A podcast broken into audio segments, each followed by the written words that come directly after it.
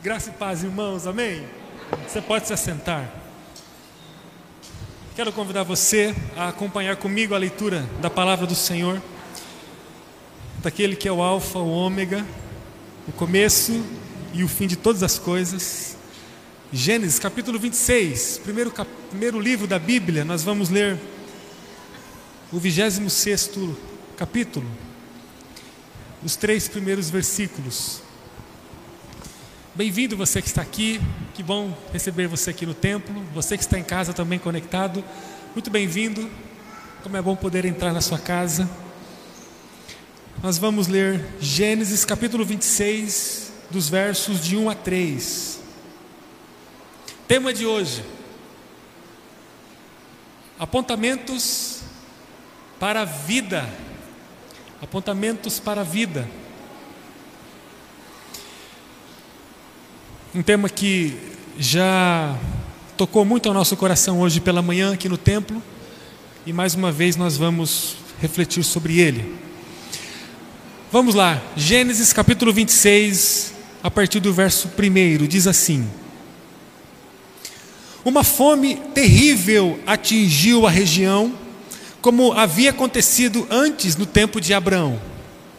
Por isso, Isaac se mudou para Gerar onde vivia Abimeleque, rei dos filisteus. O Senhor apareceu a Isaac e disse: Não desça ao Egito, faça o que eu mandar. Habite como estrangeiro, e eu estarei com você e o abençoarei. Eu gostaria que você lesse comigo, a partir do não desça ao Egito, e vamos até o final do versículo. Vamos lá? Não desça ao Egito, faça o que eu mandar, habite como um estrangeiro, e eu com você o abençoarei. Amém, amém. Faz-se desnecessário dizer a você sobre a crise generalizada que nós vivemos como humanidade.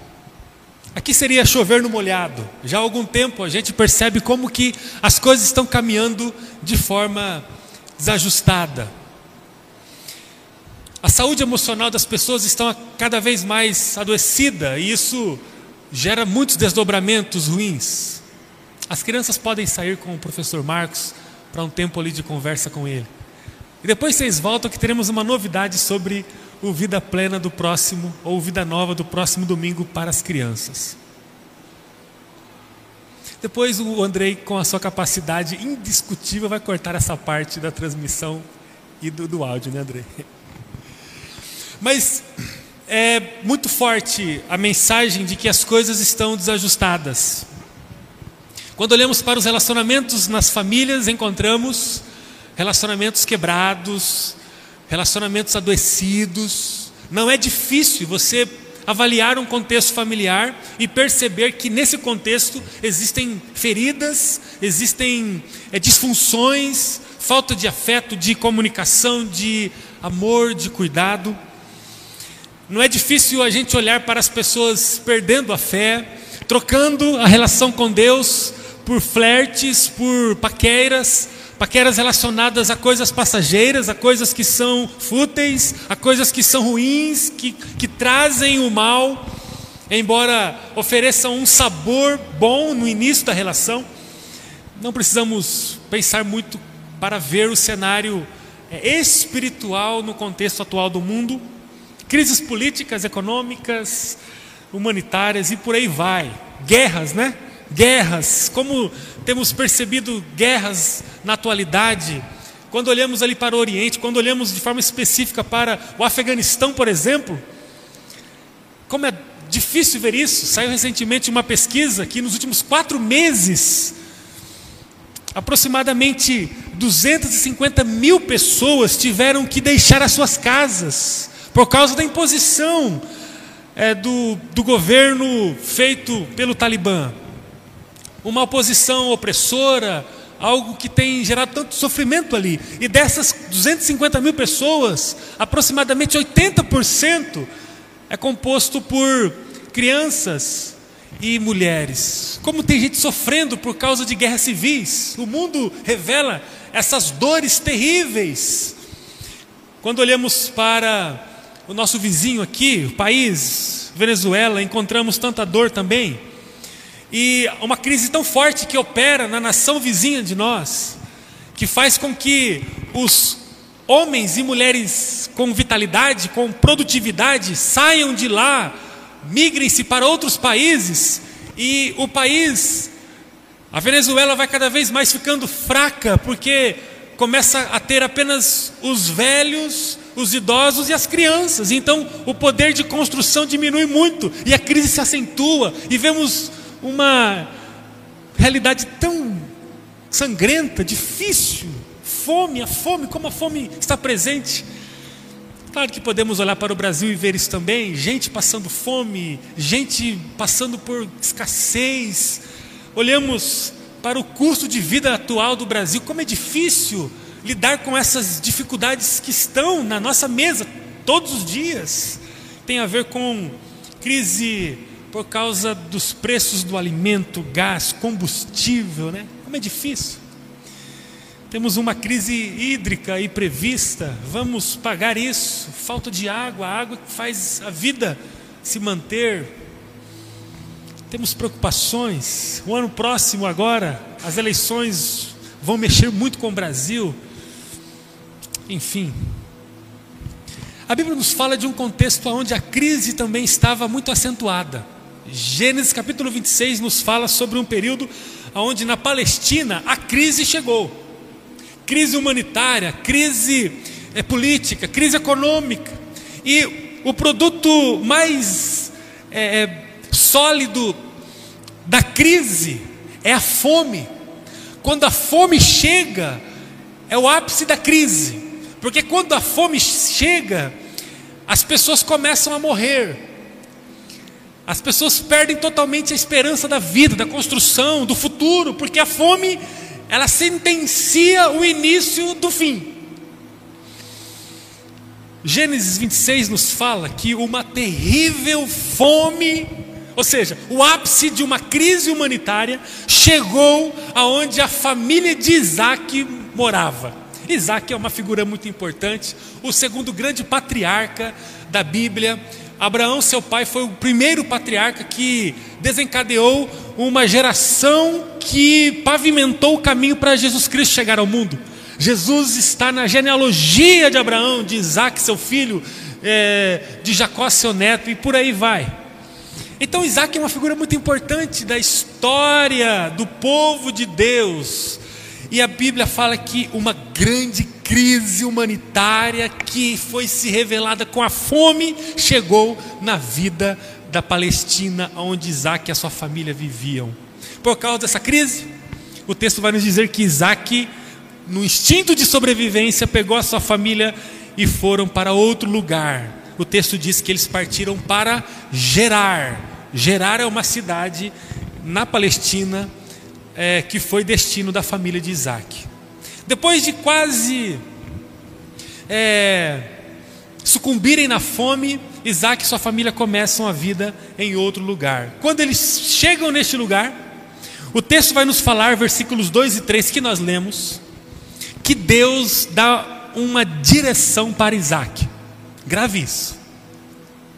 Deus faz um apontamento para Isaac. Esse apontamento é composto por três ações. Primeira ação, não desça ao Egito. Segunda ação, faça o que eu mandar.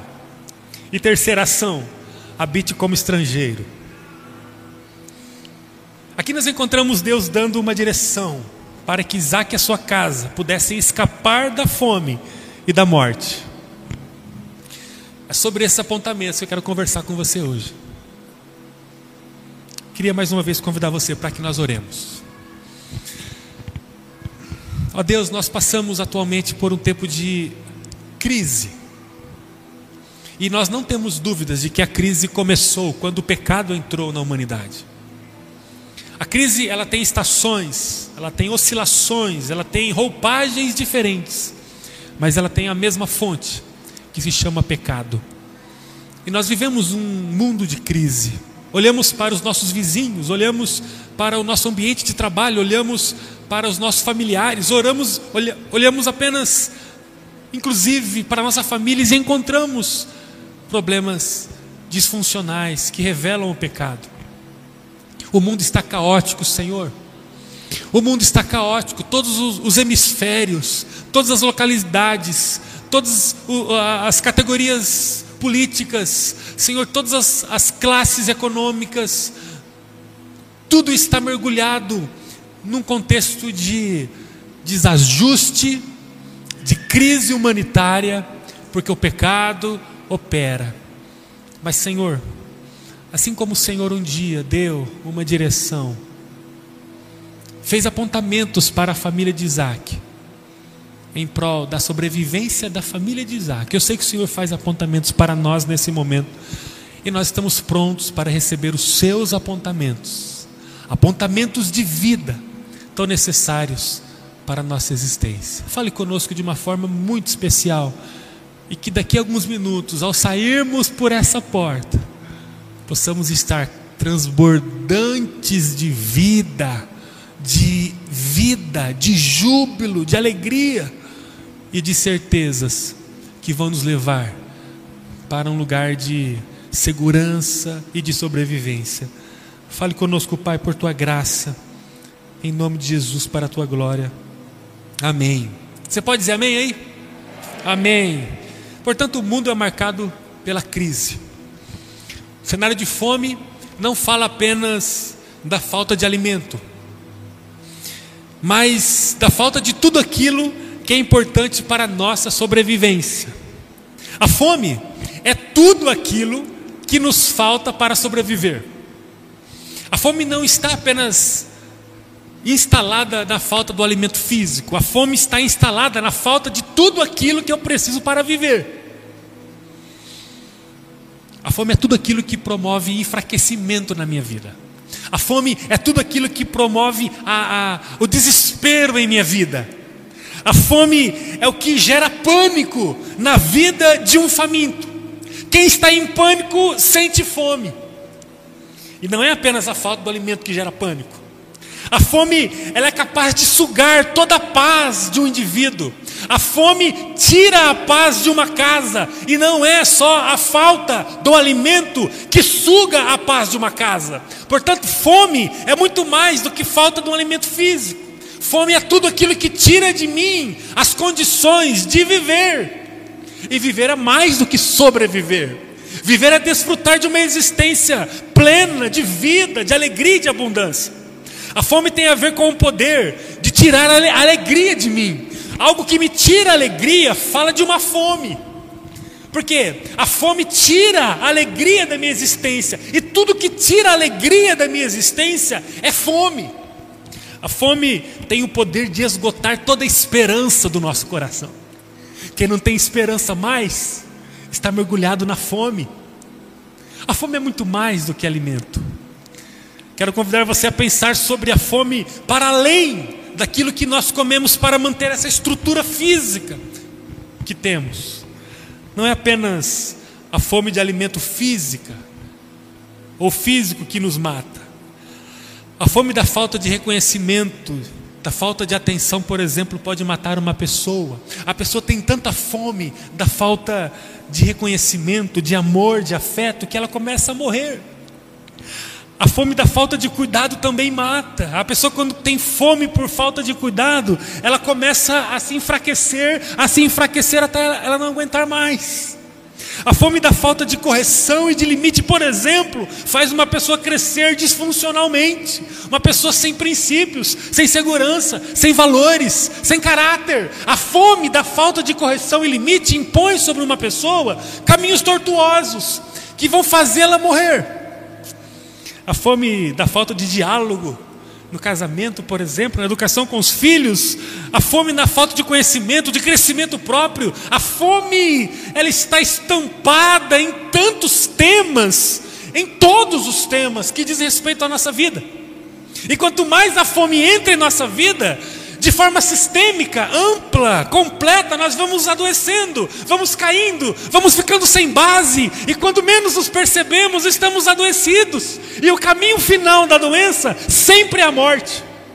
Ou a doença é interceptada pelo antídoto, por uma cura, por um remédio, por uma intervenção cirúrgica, ou a morte é o final. A fome é tudo aquilo que promove um cenário de dor na criação. Eu quero usar a experiência da fome física aqui de Isaac e sua família para falar com você sobre esses apontamentos que Deus faz, para que a gente possa fugir da fome e acessar um lugar de vida abundante, plena, uma vida salva, uma vida segura. Faça uma avaliação e veja agora que você está num cenário de fome. Você está num cenário de fome.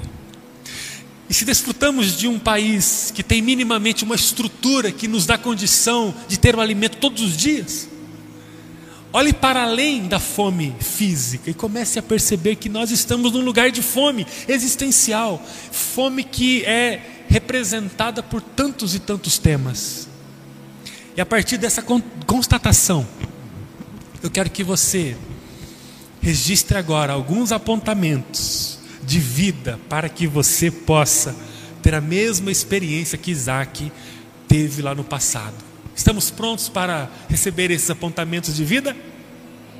Quem mais está pronto? Todo mundo, todo mundo, diga amém. Eu falei, Senhor, estou pronto. Eu estou pronto. Abra o teu coração e receba esses apontamentos. Primeiro apontamento, segundo texto que lemos. Acesse a rota certa para a sua vida. Diante do cenário de fome, que é muito forte atualmente, escolha o caminho certo. Versículo 2: Deus disse a Isaac: Não desça para o Egito.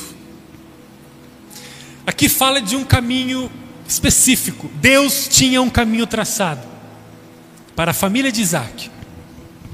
O Egito, nesse contexto, estava do outro lado da rota que Deus havia traçado para Isaac. Se a gente ler um pouco, nós vamos descobrir que Gerar está no norte, cidade de Gerar está no norte.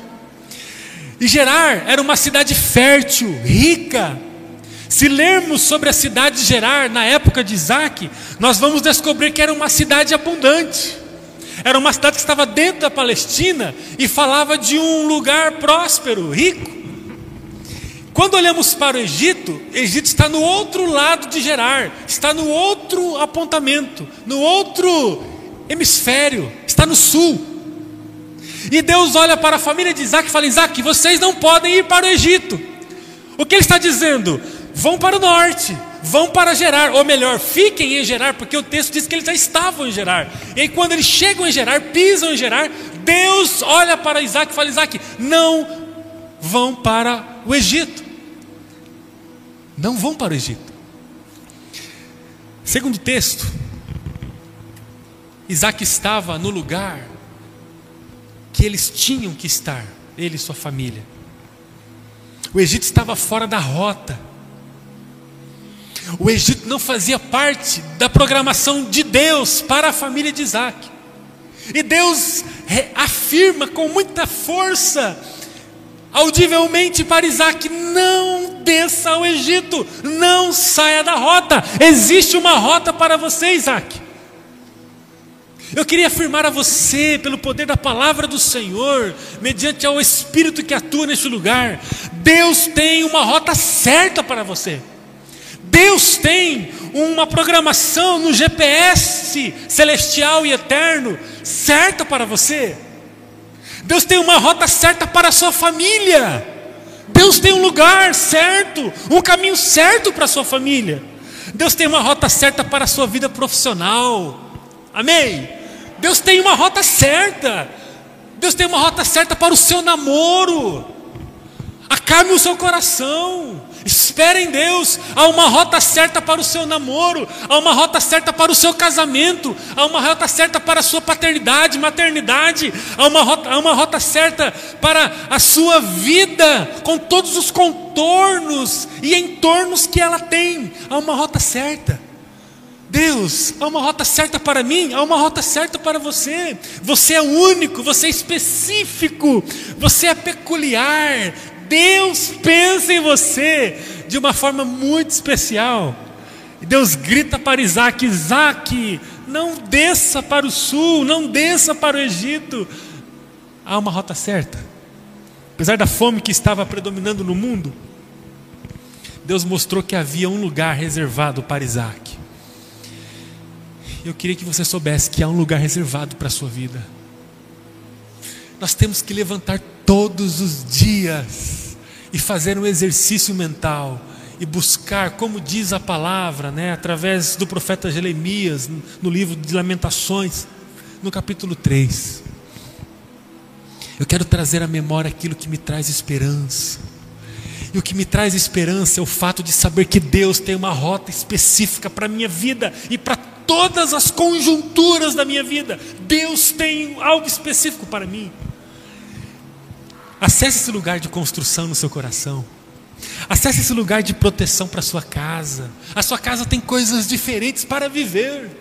Tudo que você e a sua família viveu até aqui não representa a vontade plena de Deus. Existe algo novo que você precisa acessar com a sua família, a partir da consciência inicial de que Deus tem uma rota para minha casa. Deus tem uma rota para o seu crescimento profissional. Deus tem uma rota para o seu crescimento profissional. Deus tem uma rota para o seu namoro, para as suas relações afetivas e por aí vai. Você está entendendo isso até aqui? Deus tem uma rota para você? O primeiro apontamento é: acesse a rota certa. E se há essa orientação, é porque é possível a gente acessar a rota errada.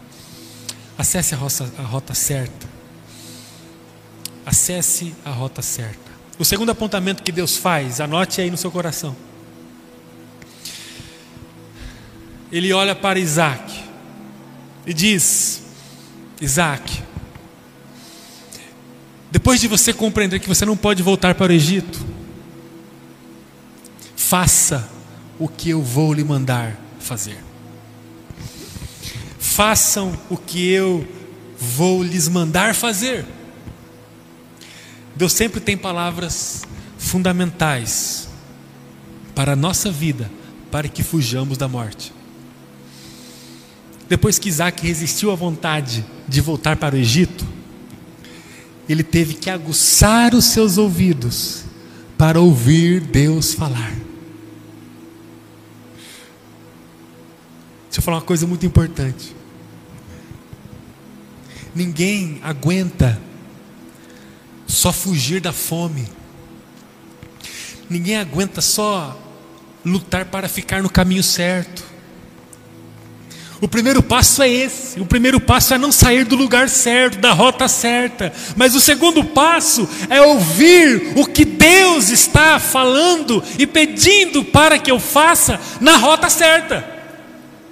Quantos que têm consciência que não podem sair da rota e aí se lutam ou lutam contra si, se esmurram, se esforçam, se resignam, para não sair da rota e ficam ali, eu preciso ficar na rota, Deus tem uma rota para mim, Deus tem uma rota para mim, mas não conseguem apurar os ouvidos espirituais para ouvir o que Deus está falando. Deus fala com você todos os dias. Deus fala com você todos os dias. A pergunta é se nós estamos ouvindo Deus falar. E como nós vamos seguir a direção de Deus? fazendo aquilo que vai nos fazer sair da fome, se nós não conseguimos ouvir os apontamentos, os caminhos, a vontade dEle. Eu ouço a vontade de Deus e arrumo a minha vida para fazer aquilo que Ele quer que eu faça. Não é apenas sobre manter a vida direcionada para Deus, mas é dar passos na direção de Deus, como? Ouvindo e fazendo aquilo que Deus quer que eu faça. Quantos que se esforçam para estar na rota, mas não conseguem fazer aquilo que Deus quer? E aí se tornam paralisadas, inertes, a despeito de estarem na rota. O versículo 2 diz: Isaac, faça o que eu mandar. Quantas pessoas estão tentando acessar a rota, mas estão com os ouvidos fechados para aquilo que Deus está falando hoje? Irmãos e irmãs, identifiquem o caminho que Jesus tem para vocês, em nome de Jesus, mas ouçam e pratiquem o que Jesus está pedindo para vocês praticarem. Pode ser que você saia daqui com uma, uma apurada consciência da rota que você precisa acessar. No entanto, se você não ouvir o que Deus está falando agora, o que Deus vai lhe falar amanhã, segunda-feira, se você não perceber o que Ele está pedindo para você fazer e fazer, não vai ter muito sentido você lutar para manter-se na rota. O que Deus está mandando você fazer hoje? Se você pudesse colocar agora aí num papel quais são as coisas que Deus quer que você faça hoje, o que você conseguiria registrar aí? O que você responderia a alguém que fizesse essa pergunta a você? Você consegue ter clareza em dizer: Olha, Deus hoje quer que eu faça isso, isso, isso, isso? Ou você é confuso? Ou você está com uma visão obscura? imprecisa. O que, Deus quer que você faça? Ah, Deus quer que eu vou para a igreja. Só ir para a igreja? A igreja é você. Aqui é templo que recebe a igreja. Como que eu vivo a igreja? Todos os dias, o que eu tenho que fazer? Nós precisamos antes de lutar contra o mal, que é aqui representado em voltar para o Egito, temos que ouvir Deus falar. Tiago, o apóstolo, diz no capítulo 4, versículo 7, que antes de resistir ao mal, nós temos que nos sujeitar a Deus. Já ouviram esse texto? Submetam-se a Deus, resistam ao diabo, e ele fugirá de vós. Eu preciso me sujeitar à voz de Deus antes mesmo de ficar preocupado com o inimigo.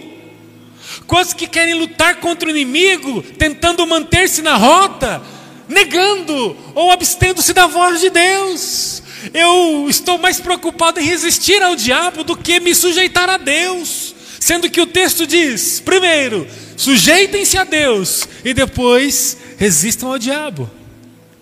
Quanto de nós estão apenas tentando fugir do Egito enquanto permanecemos com os ouvidos fechados? O primeiro apontamento é: acesse a rota certa. O segundo apontamento: faça o que Deus está pedindo para você fazer. E o terceiro, para terminarmos: viva como estrangeiro viva como estrangeiro. Quem foi projetado para viver no caminho, quando para, começa a passar fome. Quem foi chamado para andar, não pode ficar parado.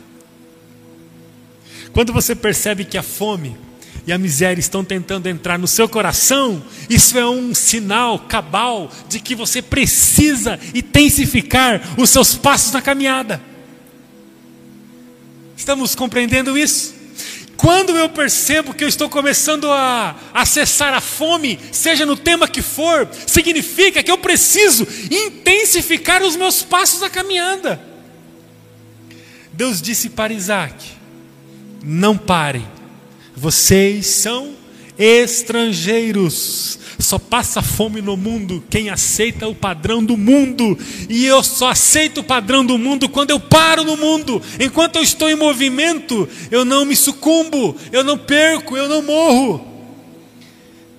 Eu me lembro do apóstolo Pedro, no capítulo 2 da sua primeira carta, advertindo a igreja. Ele diz no versículo 11: Eu os advirto como peregrinos e estrangeiros que são.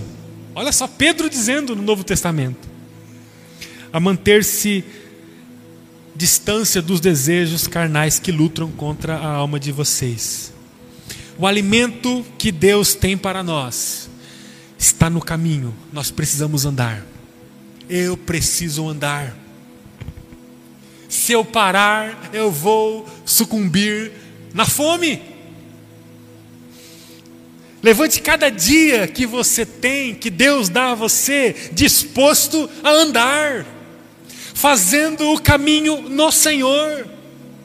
No caminho do Senhor você sempre vai encontrar o alimento que você precisa. Mas eu preciso afirmar a vocês: é no caminho que se encontra o alimento do Senhor. No reino de Deus, quem para e senta no caminho vai morrer de fome. O alimento do Senhor, ele é depositado no caminho da nossa vida. A cada milha que seguimos, recebemos um pouco do alimento dele. Há uma experiência em que Moisés, Moisés viveu alguns anos depois de Isaac, ele fala com o povo de Deus e ordena a respeito da alimentação na caminhada. Eu queria inclusive ler com vocês, é possível tra transmitir aqui esse texto? Êxodo, capítulo 16, dos versículos 13 ao versículo 20. Acompanhe esse, esse texto comigo, para a gente fechar essa parte da importância de ser peregrino. Versículo 13 do capítulo 16 de Êxodo nos fala assim: Ao entardecer, muitas codornas apareceram, cobrindo o acampamento. Na manhã seguinte, os arredores do acampamento estavam úmidos de orvalho. Quando o orvalho se evaporou, havia sobre o chão uma camada de flocos finos como geada. Quando os israelitas viram aquilo, perguntaram uns aos outros: O que é isso? Pois não faziam ideia do que era. Moisés lhes disse: Este é o alimento que o Senhor lhes deu para comer. E estas são as instruções do Senhor. Olha o que Deus ordenou para o povo. Isso aqui é princípio. Isso aqui é para que nós ouvíssemos isso hoje. Abre aspas. Cada família deve recolher a quantidade necessária, dois litros para cada pessoa de sua tenda. Tenda era uma tenda, não era uma alvenaria, um palácio, era uma tenda. Tenda denota caminhada. Os israelitas seguiram as instruções. Alguns recolheram mais, outros menos. Contudo, quando mediram, cada um tinha o suficiente. Deus dá todos os dias o suficiente. Não sobrou alimento para os que recolheram mais, e nem faltou para os que recolheram menos. Isso é extraordinário. Cada família recolheu exatamente a quantia necessária. Moisés lhes disse: Não guardem coisa alguma para o dia seguinte. Alguns deles, porém, não deram ouvidos e guardaram um pouco de alimento até amanhã seguinte. A essa altura, a comida estava cheia de vermes e cheirava muito mal. Moisés ficou furioso com eles. O alimento está na onde? No caminho. Quem não caminha morre de fome. Como você está espiritualmente caminhando? Você é uma pessoa melhor hoje do que você foi no último domingo? Você está sendo revestido de glória em glória pelo poder do Espírito Santo em sua vida. O seu vocabulário, ele é afinado diariamente pelo poder da palavra, pela vontade de Deus. Você abraça mais, você tem mais facilidade de perdoar quem ofende você. Você é mais bíblico, você tem o seu tempo diário de devoção, só você e o Senhor. Já aprendemos isso. Quanto por cento Quantos por cento representa 15 minutos por semana lendo a Bíblia e orando? Quem pode me dizer? Ô pessoal, vocês estão me assustando. Quantos por cento representa 15 minutos por dia lendo a Bíblia e a palavra na semana? Quanto, pessoal? Um. Um por cento. Como que eu estou caminhando? Oferecendo 1% do meu tempo. Por quê? Porque na semana nós temos 10.080 minutos. 15 minutos por dia representa 1% do seu tempo semanal. Eu consigo separar 15 minutos para me desconectar do telefone, ouvir uma canção, ler a minha devocional que está no Diário do Crescimento Integral e ter meu tempo a sós com Deus apenas para ouvir o Senhor. Apenas para ouvir o Senhor. Eu leio o texto, leio de novo, releio, faço uma oração, leio de novo, oro pela minha família, leio de novo. 15 minutos. Aí alguém tem a audácia de dizer que está caminhando na direção do Senhor, se não consegue separar 1% para um papo íntimo com o Senhor, diariamente. Aí vem o, o cara de pau. Não é o nosso caso, mas existem. Não, eu falo com o Senhor o tempo todo. Eu oro o tempo todo. De fato, Paulo, em 1 Tessalonicenses, capítulo 5, ele vai falar: orem continuamente. Orem continuamente. Mas Jesus fala em Mateus capítulo 6: quando vocês forem para o quarto, com a porta fechada, no lugar aonde o Pai vê vocês em secreto. Abra o coração para Ele, Ele vai ouvir vocês, Ele vai recompensar vocês. Jesus, a maior referência humana de Deus, melhor, a única referência né, plena ele disse que nós tínhamos que estar no quarto, nosso tempo a sós com Deus. Então perceba que enquanto eu oro o tempo todo, eu tenho meu tempo a sós com Deus. Porque acho que Deus olha assim, cruza os braços e fala: Mas você só fala comigo, falando com todo mundo. Só fala comigo quando está no trânsito. Só fala comigo quando está fazendo alguma outra atividade que demanda um socorro. E um tempo só nosso? Eu não mereço? Você dá um tempo exclusivo para um monte de gente. Cliente chato, chefe que está ali o tempo todo cobrando resultado, aquele que você nem conhece direito, mas aí foi gastando tempo só com ele na rua. Ah, estava na fila, comecei a conversar. Comigo, um tempo só a gente, não é possível. Por cento. O texto fala de caminhar. É caminhar. Ou eu estou paralisado. Pense agora, Pegue a tua vida com Deus. Ela está paralisada ou ela caminha? Todas as vezes que você parar, você vai começar a sentir as dores da fome. Por quê? Nunca mais se esqueça disso. Por quê? Porque o alimento está no caminho. Ou eu dou passos diariamente na direção de Deus, pegando todo o alimento fresco, saudável, rico que Ele tem para mim, e me alimento, e me encho, e me fortaleço, e me torno forte, aonde eu vou ajudar as pessoas, abençoar, ter é, lucidez para seguir a vida segundo o melhor de Deus, ou eu vou ser um anêmico, fraco, e cada vez mais fraco, e, e, o, e o tempo vai passando, eu estou paralisado, e aí se eu fico sem comer um dia, eu tenho as reações de um dia, se eu fico comer dois dias, eu começo a ter as reações de dois dias, se eu fico quatro, cinco, seis dias sem comer, eu começo a ter as reações de quatro, cinco, seis dias sem comer. Na vida com Deus, porque eu já disse, nós já conversamos no começo, não é apenas sobre fome física. Jesus diz em Mateus capítulo 4: nem só de pão viverá o homem, mas de toda a palavra que sai da boca do coração de Deus. Então, se você começar agora a pensar sobre a sua vida com Deus espiritual, você está andando ou você está parado? Quero concluir, senão passaremos do horário. Apesar das fraquezas de Isaac, porque ele mentiu para o rei, ou para o, o líder de Gerar, né, que é o Abimeleque. Apesar de ele ter tantas fraquezas, o texto vai dizer que Isaac desfrutou de um tempo de muita prosperidade, porque ele seguiu os apontamentos de Deus. Versículo 12 do capítulo 26 de Gênesis. Quando Isaac plantou lavouras, colheu cem vezes mais cereais do que havia semeado. Uma semente deu cem vezes mais.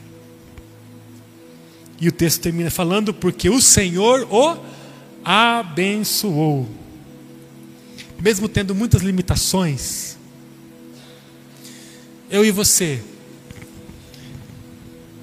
se continuarmos na rota certa, se fazermos o que Deus está nos mandando fazer, e se vivemos como um verdadeiro estrangeiro, pelo poder da palavra, pela ação do Espírito Santo que está em nós, nós seremos ricamente abençoados por Deus. Deus está nos chamando para um lugar de vida abundante. Você não pode se cansar de ouvir isso. É para isso que Deus chamou Abraão, é para isso que Jesus Cristo veio ao mundo. João 10, o diabo vem para roubar, matar e destruir, mas eu vim, diz Jesus, para ter vida em abundância, vida plena, vida completa, rica. Não é possível vivermos uma intimidade com o Senhor e sermos escassos, miseráveis, pobres e falecermos na fome. Tudo aquilo que demanda alimentação em sua vida, seja no tema que for, Deus é a fonte de vida para que isso possa ser alimentado. A prosperidade chegará à sua vida em nome de Jesus cem vezes por uma semente. Fique na rota certa. Não saia não. Tem um pessoal desistindo. Porque isso é previsto. Mas eu quero profetizar sobre a sua vida. Fique na rota certa. Além disso, ouça o que Deus está falando e faça o que Ele quer que você faça que, que Deus quer que você faça hoje? E por terceiro, viva como estrangeiro. Ah, não fique parado, porque você vai começar a sentir todas as dores da fome. Você estava numa condição boa, mas você desistiu de continuar nela e você então para, paralisa-se, fica inerte ali. E aí você, com o passar dos dias, porque o tempo não para, os dias não param, você vai começar a sentir todas as dores da fome. Talvez você olhe para sua casa e fala, bom, tem muita dor aqui, hein? Nós estamos com fome, hein? Talvez você olhe para dentro de você e fala, não estou bem. Eu não estou bem. Eu estou desajustado, eu estou esgotado espiritualmente. Eu estou com a minha relação com Deus muito empobrecida. Talvez é o momento de você parar e dizer assim, olha, Senhor, eu preciso andar. Eu preciso renovar a minha vida. Onde está a minha Bíblia? Onde está o meu grupo de discipulado? Onde está o meu discipulado individual? Onde está o meu serviço no reino? Todos os dias a igreja levanta uma placa. Precisamos de ajuda, precisamos de ajuda, precisamos de ajuda. Como assim? A igreja precisa de ajuda? Jesus certa vez disse: com uma placa bem grande. Precisamos de obreiros, precisamos de obreiros. A seara é muito grande e são poucos os obreiros. Precisamos de obreiros. Qual é o obreiro da geração atual? Alguém que vai estar ali na mídia ajudando o pessoal a transmitir o culto. Esse é um obreiro, um missionário. Alguém que vai estar aqui ministrando, dirigindo os cultos. Alguém que vai estar ali recebendo alguém, arrumando as cadeiras, abraçando quem vai entrar ali. Alguém que vai pegar o seu telefone, que chega a esquentar de tanto usar, e vai ligar para alguém amanhã. Vai mandar uma mensagem para alguém, vai pegar um diário do crescimento integral e vai viver cinco semanas com alguém, numa aliança. Numa aliança, não é uma relação barata, uma aliança, eu e você, eu vou dar meu tempo a você, eu vou caminhar com você, e nós vamos juntos compartilhar o que Deus fala no nosso coração, todos os dias um para o outro. E nós vamos ter um encontro semanal, e vai ser algo maravilhoso. Obreiros, obreiros que vão subir ali para ensinar as crianças, ministrar aos adolescentes, ministrar aos jovens. Daqui a pouco eu vou falar sobre o, o próximo domingo mas nós precisamos sonhar, porque tem muita gente que precisa encontrar o nosso abraço, ouvir a nossa voz, dizendo assim: venha com a gente. Está esperando. Ou seja, eu estou em que lugar? No plano de Deus, eu estou com qual performance? Eu estou caminhando, eu estou seguindo, ou estou paralisado? Em nome de Jesus, não brinque com a fome. Você pode ficar paralisado um dia, olhar para o seu corpo sem alimento e falar assim: tá tudo bem. Passei uma semana sem ler a Bíblia, tá tudo bem. Não faço culto doméstico com a minha família, tá tudo bem. Não sou ofertante, dizimista. Na verdade, eu não estou preocupado se a igreja vai fechar ou não. Se não conseguirem manter a luz, que feche a igreja. Alguém pega um telefone e transmite a mensagem. Não estou preocupado com oferta, com dízimo, com fidelidade. Fico paralisado. Eu não consigo me mover na direção que Deus tem. Eu não, eu não tenho meu tempo a sós com Deus. Eu não edifico o discipulado. Eu não evangelismo. Eu não me movo. Tudo bem, tudo bem. Eu fico paralisado, não tem problema. Você olha para si, estou sobrevivendo. Só que você não imagina como que você está semeando a sua própria morte. Porque a fome, ela é o início do fim. Queria orar com você agora. Feche os olhos, é tempo de você renunciar ao seu pecado. É tempo de você renunciar ao teu pecado agora. Fala assim, Senhor, eu não quero preservar a minha vida nesse estado. É tempo de você olhar agora para si, para a sua agenda e falar assim, Senhor, eu preciso urgentemente arrumar a minha relação com o Senhor. Senhor, existem coisas que têm determinado a fome na minha vida. Eu tenho um alimento para comer hoje, amanhã. O alimento não tem faltado graças ao teu amor. Mas, Senhor, eu tenho sentido muita fome em outras coisas. Meu casamento não tem sido edificado conforme a tua vontade. Os meus filhos não têm encontrado a tua palavra através da minha boca. Senhor, eu tenho parado no tempo. Eu não estou caminhando e eu estou sentindo muita fome em relação a muitas coisas. Senhor, eu como jovem estou perdido, confuso. Eu preciso da tua direção para continuar caminhando, porque senão a fome vai sentenciar o meu final. Eu não vou ficar na fome, eu vou ouvir os teus apontamentos e vou segui-los. Não sei como é que você chegou aqui, mas eu queria que você agora renovasse a tua fé. Você que está em casa agora, renove a sua fé. Renove a sua fé agora, peça para que o Senhor possa renovar o teu coração. Eu queria dar alguns instantes para você orar. Uma oração só sua agora, só você e o Senhor. Não desça para o Egito, não saia da rota. Não saia da rota. Ouça o que Deus está falando a você e faça o que Ele está pedindo para você fazer. E em nome de Jesus. Você é forasteiro, não pare de caminhar. Se, se o desânimo chegar, não pare de caminhar. O alimento está no caminho, você precisa caminhar.